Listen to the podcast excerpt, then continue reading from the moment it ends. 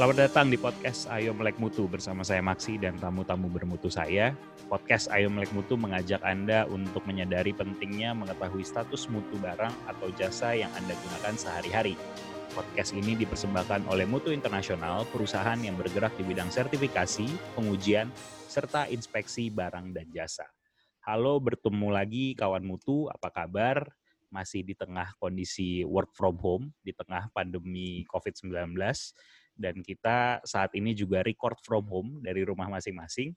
Ada bersama saya beberapa tamu bermutu saya. Yang pertama adalah Mbak Novi. Halo Mbak Novi. Hai. Mbak Novi adalah representatif dari Mutu Internasional yang banyak sebenarnya yang di-handle ya Mbak. Tapi apa aja sih yang di-handle Mbak kalau sertifikasinya? Ada ISO 9001, 14001, termasuk yang 37001 sekarang lagi itu ya lagi banyak disertifikasi pertama BUMN. Terus ya pariwisata ini, terus ada ecolabel termasuk, terus untuk yang HACCP ISO 22000 itu juga termasuk. Auditor berarti ya, lead auditor. Iya, untuk enggak sih. Masih auditor. Iya. untuk layanan-layanan itu. Dan juga ada tamu bermutu saya, ada Mbak Yosi. Halo Mbak Yosi. Halo Mas Maksi, apa kabar? Kabar baik. Mbak Yosi ini adalah founder dari Ajak Anak. Ajak Anak ini adalah sebuah, sekarang formatnya apa? Blog, Mbak? Blog. Blog ya. Adalah sebuah blog yang membahas tentang traveling yang family friendly traveling gitu ya Mbak, kurang lebih ya? Traveling ya, family traveling. Family traveling. Travelingnya tapi lebih ke adventure sih. Gitu. Adventure. Jadi Mbak Yosi ini emang dasarnya dia tukang jalan-jalan, terus tukang ngajak anak jalan-jalan gitu ya Mbak ya? Iya betul, betul. Nah, di episode... Dilanjutin pas udah punya anak, tetap jalan-jalan. Benar. Di episode kali ini, teman-teman, kita akan bahas tentang, khusus tentang pariwisata. Pariwisata, ya, di mana kita akan membahas banyak tentang, tahukah teman-teman bahwa sebenarnya beberapa aspek di dalam industri pariwisata, pelaku-pelaku pariwisata itu harusnya mereka memiliki standar tertentu yang dipenuhi oleh apakah itu biro perjalanan wisata atau hotel misalnya gitu. Nah, aku mau bertanya ke Mbak Novi untuk konteks pariwisata ini, Mbak, apa sebenarnya yang harus yang menjadi ini ya? Kenapa sebenarnya biro perjalanan wisata atau akomodasi itu harus disertifikasi gitu? Mungkin kita mengacu ke peraturannya dulu gitu ya. Kenapa sih harus disertifikasi?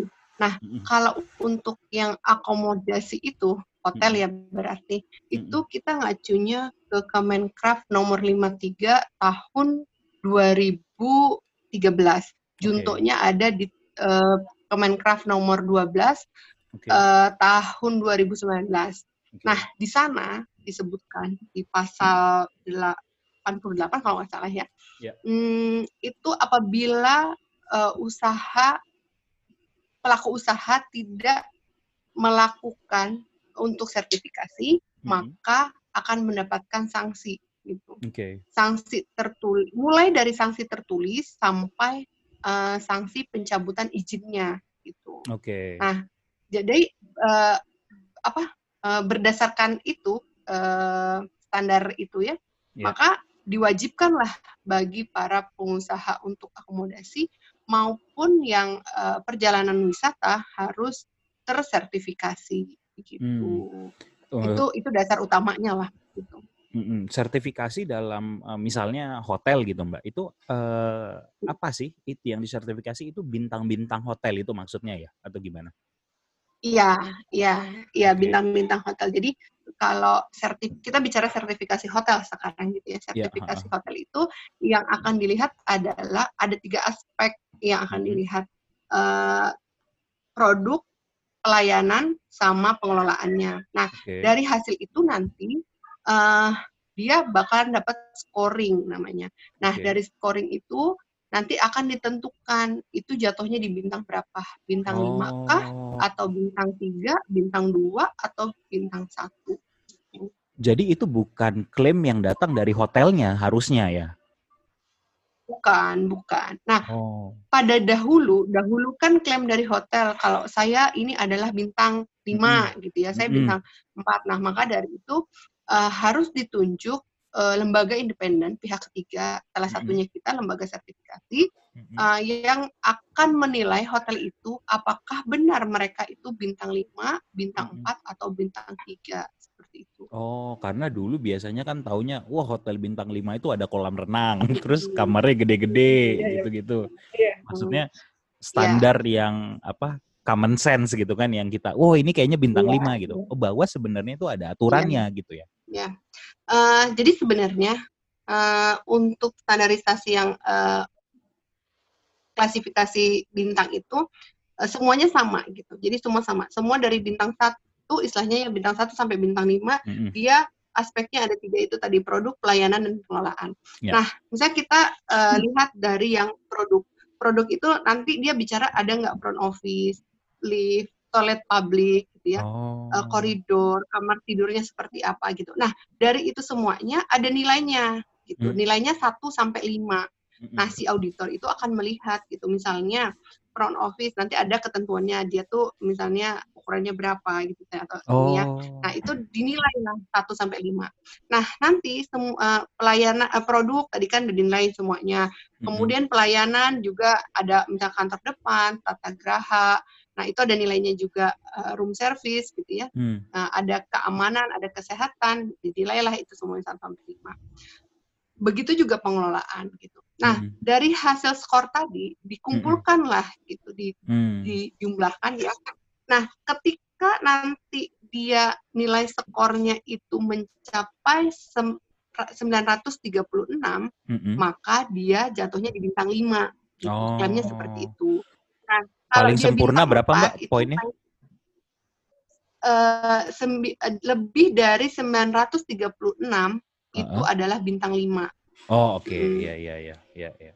Nah, kalau dia jatuh di bintang 4, itu skornya antara 728 sampai 916. Itu jatuhnya di bintang 4. Kalau nanti bintang 3, itu 520 sampai 708. Lumayan kalau jauh ya. Ya, pasti ada gap-nya di situ gitu. Dan pasti apa ya, pengalamannya kita selama ini sih pasti mereka berada di range-range itu gitu. Di bintang 3, bintang 2 gitu. Jadi benar-benar apa ya, pembuktiannya tuh ada. Kenapa kok ini hotel A kok kenapa bintangnya bintang 5 gitu. Jadi emang ada apa ya, secara buktinya itu ada gitu ya. Gitu. Karena dia mendapatkan nilainya sekian. Dan sudah diverifikasi oleh pihak independen seperti itu ya, yang penting. Iya. Karena ini kan sebenarnya berpengaruh kalau konsumen ya misalnya. Ini kan bintang ini kan berpengaruh pada harga yang ditetapkan kan ya Mbak ya, sama hotel terhadap layanannya dia gitu kan. Kadang-kadang kan bisa jadi malah, oh ini kita harganya harga bintang 5 gitu, tapi fasilitasnya yang diberikan misalnya cuma bintang 3, misalnya kayak gitu ya. Jadi sertifikasi ini salah satunya adalah untuk mencegah hal-hal seperti itu terjadi juga sebenarnya ya, melindungi konsumen ya. Iya benar. Kalau Mbak Yosi, Mbak, punya pengalaman ini nggak Mbak? Pengalaman-pengalaman yang unik terkait hotel nih Mbak, ketika traveling gitu. Kayaknya ketipu deh gue gitu. Ketipu sih enggak ya. Maksudnya selama ini sih nggak pernah merasa ketipu-ketipu banget. Karena udah tahu sebenarnya kita searching, oh hotel ini kan kita cuma biasanya kalau saya tuh cuma searching gitu di pencarian hotel misalnya. Oh ini hotel A, harganya segini, fasilitasnya A, B, C, D, bintang 3. Terus yang ini hotel B, bintang 3, fasilitas ini nih. Jadi kita udah tahu, kita bayar segitu, bakal dapat segitu. Tapi sebenarnya kalau sertifikasinya kita nggak ngerti nih. Misalnya, apa benar harganya layak segitu? Karena yang tadi dibilang kan, misalnya harusnya apakah standar itu bersifat internasional atau sertifikasi itu bersifat internasional, jadi sama semua bintang 3 punya fasilitas yang sama, atau di tiap negara beda. Karena misalnya, saya pernah nyoba, misalnya hotel bintang 3 di negara A, itu bisa dapat fasilitas kolam renang, ada kamarnya bagus, udah gitu lobbynya luas, enak deh pokoknya. Tapi ketika ke negara lain, bintang 3 juga, kamar aja terpisah dari lobbynya gitu. Boro-boro ada kolam renang, LBW juga enggak, kita bagasi bawa sendiri. Nah, yang kayak gitu kan kita nggak tahu, meskipun ketika kita booking hotel, kita udah tahu nih, harganya segitu, emang ada fasilitas ABCD, tapi apa ya misalnya kita sebagai konsumen bisa nggak sih kalau bintang 3 mestinya nggak segini deh gitu, bisa nggak sih menuntut kita gitu, atau ini worth it apa enggak, kita bayar ini segini di hotel ini gitu, jadinya kan gitu.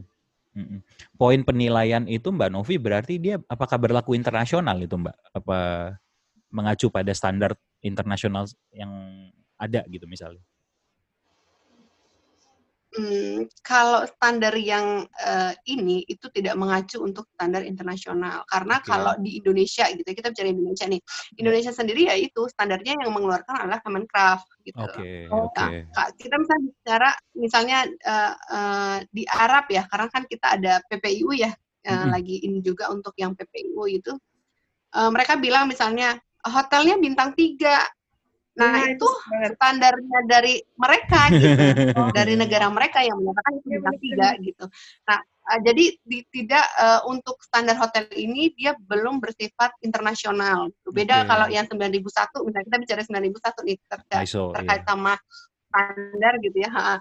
Nah, standar 9001 itu sudah kemanapun kita, negara manapun, kalau dia sama, memang certified 9001 pasti sama gitu. Ini yang membedakan karena ya setiap negara yang mengeluarkan gitu. Ya kalau Indonesia ya acuannya ke Kemenkraf tadi. Iya, iya, iya. 3 aspek tapi itu kalau, yang menjadi penilaian ya. Kalau konsumen bedain nggak sih misalnya secara, kita kan nggak tahu nih penilaiannya, kita nggak bisa ngasih poin, oh ini udah 936, poin-poinnya apa aja kan kita nggak ngerti. Sebenarnya secara kasat mata gitu, fasilitas yang harus dimiliki. Ada nggak sih yang kita bisa bedain? Bintang 3 tuh misalnya harus punya kamar renang, bintang 4 harus punya A, bintang 5 harus punya B gitu. Yang bisa kita ciri-ciri fisiknya kenali, gitu, Mbak. Itu untuk standar yang dulu gitu. Ya, dia mengatakan kalau bintang 3 harus ada kolam renang, harus ada ini. Kalau sekarang sih tidak. Ya, sekarang berdasarkan standar ya, kita bicaranya standarnya. Betul, standarnya betul. Tidak mengatakan seperti itu.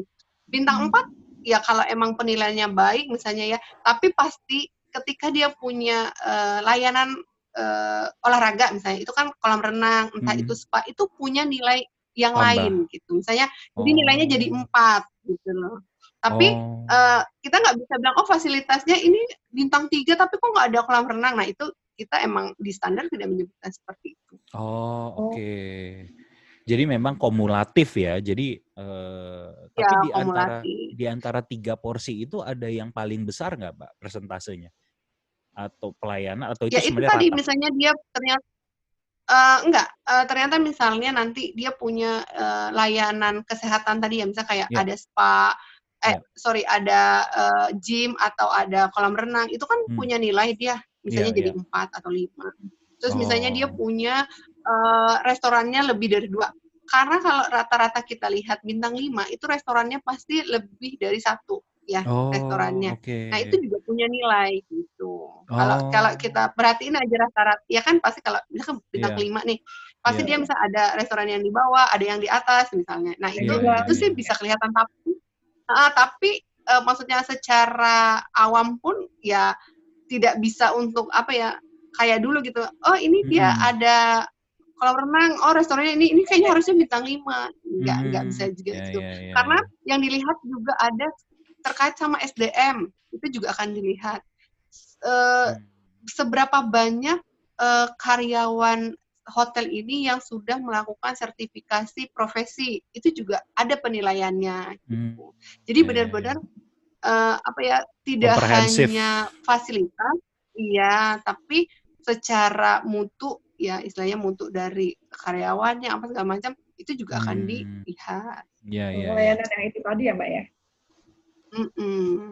Jadi memang bukan lagi kita hanya melihat dari fasilitas yang ada di fisik gitu ya. Ya percuma juga kalau dia punya kolam renang tapi kolam renangnya nggak hidup gitu kan. Sama aja ya gitu ya. Iya, benar-benar. Iya, iya.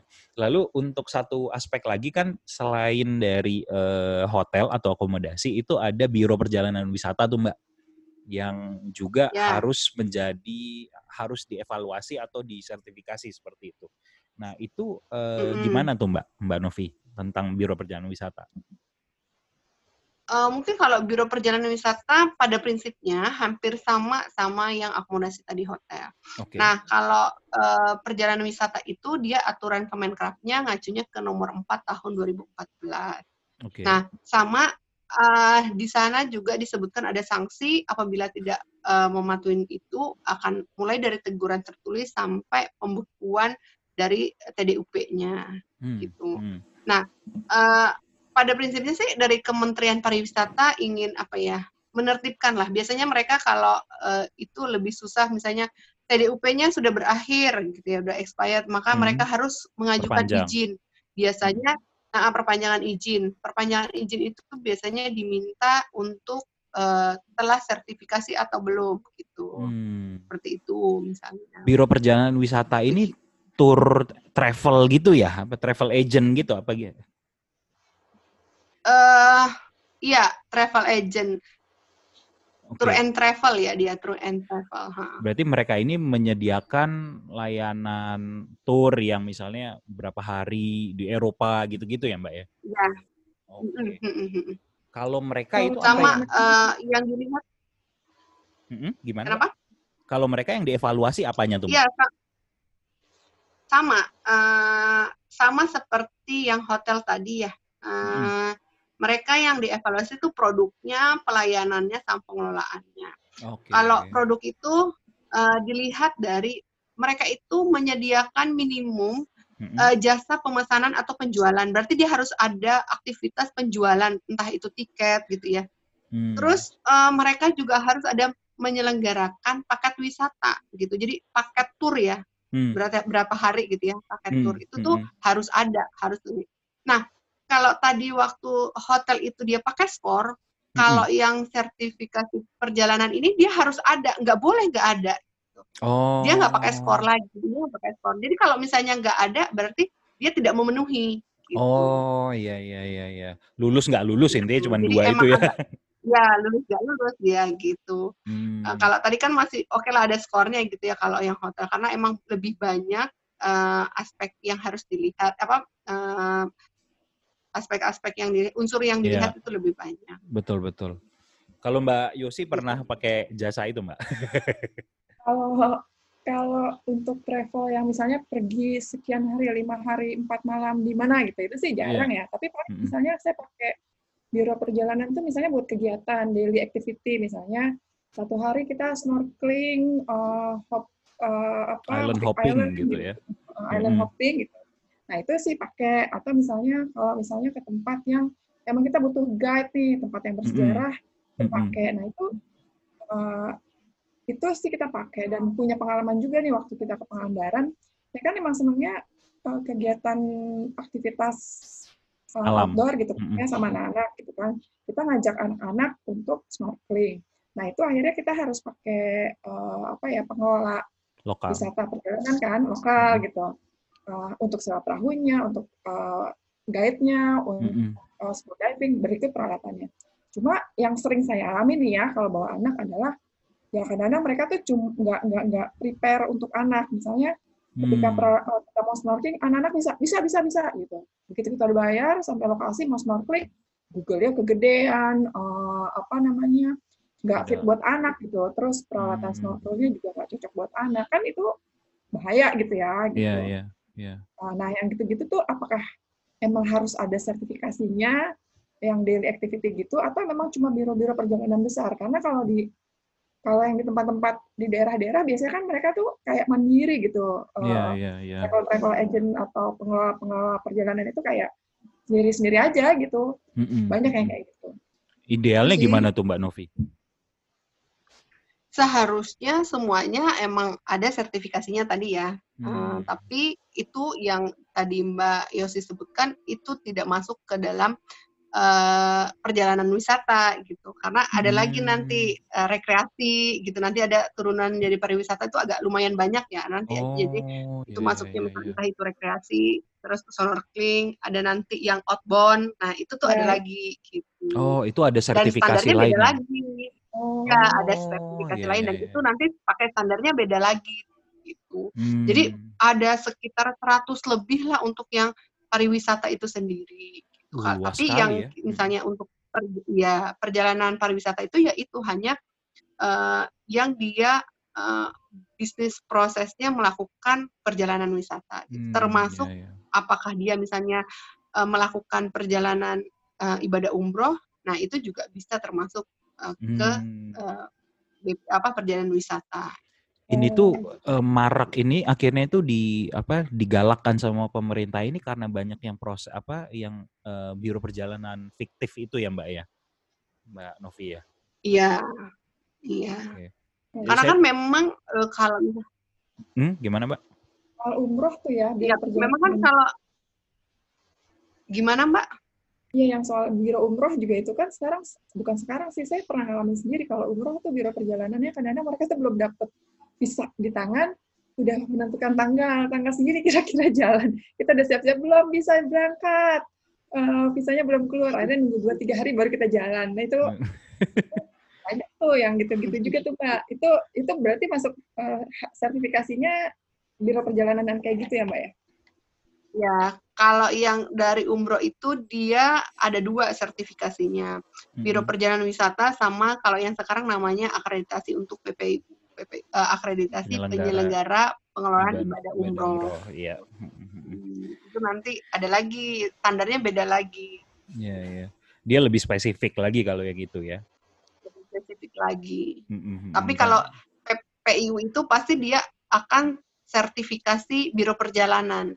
Pasti dia akan sertifikasi biro perjalanan dulu sebelum dia ke yang PPI-nya. Oke, yang dilihat itu produk tadi sama tetap ya, produk, layanan sama pengelolaan. Layanan sama pengelolaan. Dia bedanya itu, dia harus ada atau nggak ada. Biasanya Mbak yang kalau lagi audit nih di lapangan gitu, apa yang jadi kelemahan yang diaudit nih, yang sering banyak masalah nih, apanya biasanya tuh Mbak? Lebih banyak tuh terkait administrasi ya biasanya, entah itu misalnya SOP, karena kan yang di pelayanan itu kita berbicara tentang SOP. Nah biasanya yang biro perjalanan itu kan apa ya, mungkin juga kebiasaan, secara ya? SDM. Jadi mereka yang penting udah aja kok dapat ini tapi kan harus ada tetap SOP-nya kayak gitu. Ketika misalnya SOP penanganan keluhan pelanggan seperti apa gitu, itu kan juga harus ada tertulis ya kalau ini gitu. Nah kadang kan itu yang nggak ada, mereka lebih banyak ke administratif sih sebenarnya gitu. Terus yang kedua yaitu kompetensi SDM ya. Jadi kalau misalnya tadi kita bicara tentang sertifikasi akomodasi maupun yang biro perjalanan, itu setiap SDM-nya itu harus tersertifikasi oleh BNSP gitu. Misalnya kalau bicara perjalanan wisata itu guide-nya itu ada sertifikat yang melekat ke dirinya bahwasannya dia benar-benar tour guide gitu. Jadi itu jadi dijelaskan apa sih kalau tugas dan fungsinya tour guide itu gitu. Nah itu ada, makanya harus ada lagi sertifikat profesinya. Jadi sebenarnya supaya ini tuh legitimate gitu ya, bahwa ini memang dijalankan secara profesional seperti itu ya. Bukan, memang kan kelemahannya tuh kan kalau di Indonesia kan biasanya ala bisa karena biasa kan kayak gitu ya. Jadi bukan karena sebuah ini gitu. Jadi saya udah dari dulu gitu. Kenapa Mbak hal ini? Kenapa itu kan? Bagi orang Indonesia tuh administrasi itu kan bisa jadi sebuah hal yang malesin gitu ya. Kenapa administrasi itu penting banget gitu Mbak sebenarnya untuk hal-hal seperti ini gitu? Karena gini, ketika misalnya ya dia Contohnya tadi ya SOP keluhan pelanggan gitu. Pernah nggak ada, kita misalnya lagi mengaudit, kita akan bertanya kan kepada si klien, pernah nggak terjadi keluhan terhadap pelanggan? Oh pernah gitu misalnya. Terus bagaimana Bapak atau Ibu menanggapinya? Dia kan akan bercerita A, B, C, D, E, F, G gitu ya. Tapi apakah nanti sama waktu misalnya ada keluhan yang kedua? Kan karena nggak ada SOP yang, kalau misalnya itu administrasi tertulis, berarti kan mau nanti yang ada keluhan pertama, kedua, ketiga dan seterusnya, itu pasti melakukan menyelesaikannya ya sesuaikan gitu. Kan kita nggak bisa membuktikan, nggak bisa ngelihat buktinya mana gitu. Dan kalau itu udah selesai gitu kan. Nah makanya penting administrasi seperti itu. Misalnya data-data pelanggannya ada nggak? Ada sih, tapi nah kan nggak bisa kayak gitu. Padahal itu sebenarnya memudahkan si perusahaan itu sendiri juga ya. Gitu ya. Ya, makanya administrasi itu sebenarnya ya itu benar memudahkan mereka ketika misalnya ini kan, oh iya berdasarkan dari SOP-nya kita tuh untuk menyelesaikannya seperti ini. Kalau Mbak Yosi sendiri pengalaman selama traveling nih Mbak, ada nggak nemuin maksudnya yang biro perjalanan wisata atau apa gitu misalnya yang udah profesional seperti itu gitu loh, atau malah sebaliknya pengalaman jelek misalnya dengan hal-hal itu gitu? Ya ada sih pengalaman jelek kayak misalnya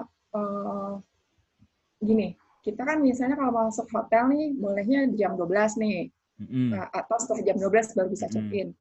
Nah terus kita udah email-emailan misalnya, boleh nggak saya early check-in misalnya jam 10, saya udah sampai nih ke sana. Oh kalau kamarnya lagi kosong boleh kok gitu. Padahal saya punya bukti email kalau misalnya si manajernya bilang, oh kamu boleh early check-in kalau kamar kita kosong, dan itu kamarnya kosong tapi kita disuruh bayar. Gitu. Nah itu pernah punya pengalaman kayak gitu. Cuma sistemnya itu saya pelaporan itu ya yang kita tuh kayak pelanggan kan, kalau itu gimana cara kita kasih? Itu kan berarti harus ada input dari konsumen kan? Gitu. Iya benar. Sebenarnya karena belum tentu semua hotel punya misalnya layanan pengaduan atau apa sih kan kritik dan saran masukin gitu. Kalau kita bisa cuma nge-review di ini aja, di travel agent, OTA, misalnya ada apa gitu. Oh ini nggak bagus nih gini-gini gitu. Tapi apakah itu juga kebaca dalam sertifikasi atau audit? Berarti sebenarnya memang yang diwajibkan ini sebenarnya sangat membantu juga buat konsumen ya gitu. Misalnya kritik dan saran, SOP segala macam itu memang sangat membantu konsumen kalau misalnya itu dilakukan gitu ya.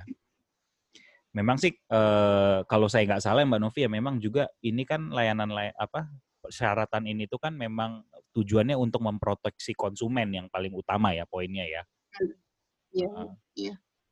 Jadi mudah-mudahan layanan-layanan ini masyarakat semakin sadar kalau masyarakat menuntut adanya ini kepada penyedia layanan, otomatis pasti mereka akan sadar bahwa oh ini memang penting untuk bisnis pariwisata di Indonesia seperti itu.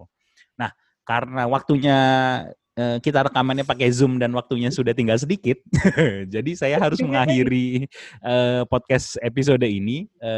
Terima kasih kepada tamu-tamu bermutu saya, ada Mbak Novi dari Mutu Internasional. Mbak Novi bisa dikontak melalui email, ada emailnya? Ada. Apa emailnya Mbak? Di share aja nanti bisa. Novie.nasution@mutucertification.com. Nah, kalau mau tanya-tanya nanti ada di deskripsi teman-teman, kita masukin ke situ. Mbak Yosi, ajak anak itu domainnya apa? Ajak anak? Ajakanak.com. Ajakanak.com. Itu dulu teman-teman, nanti kita akan ketemu lagi di episode selanjutnya. Sampai ketemu di podcast edisi selanjutnya. Terima kasih, dadah.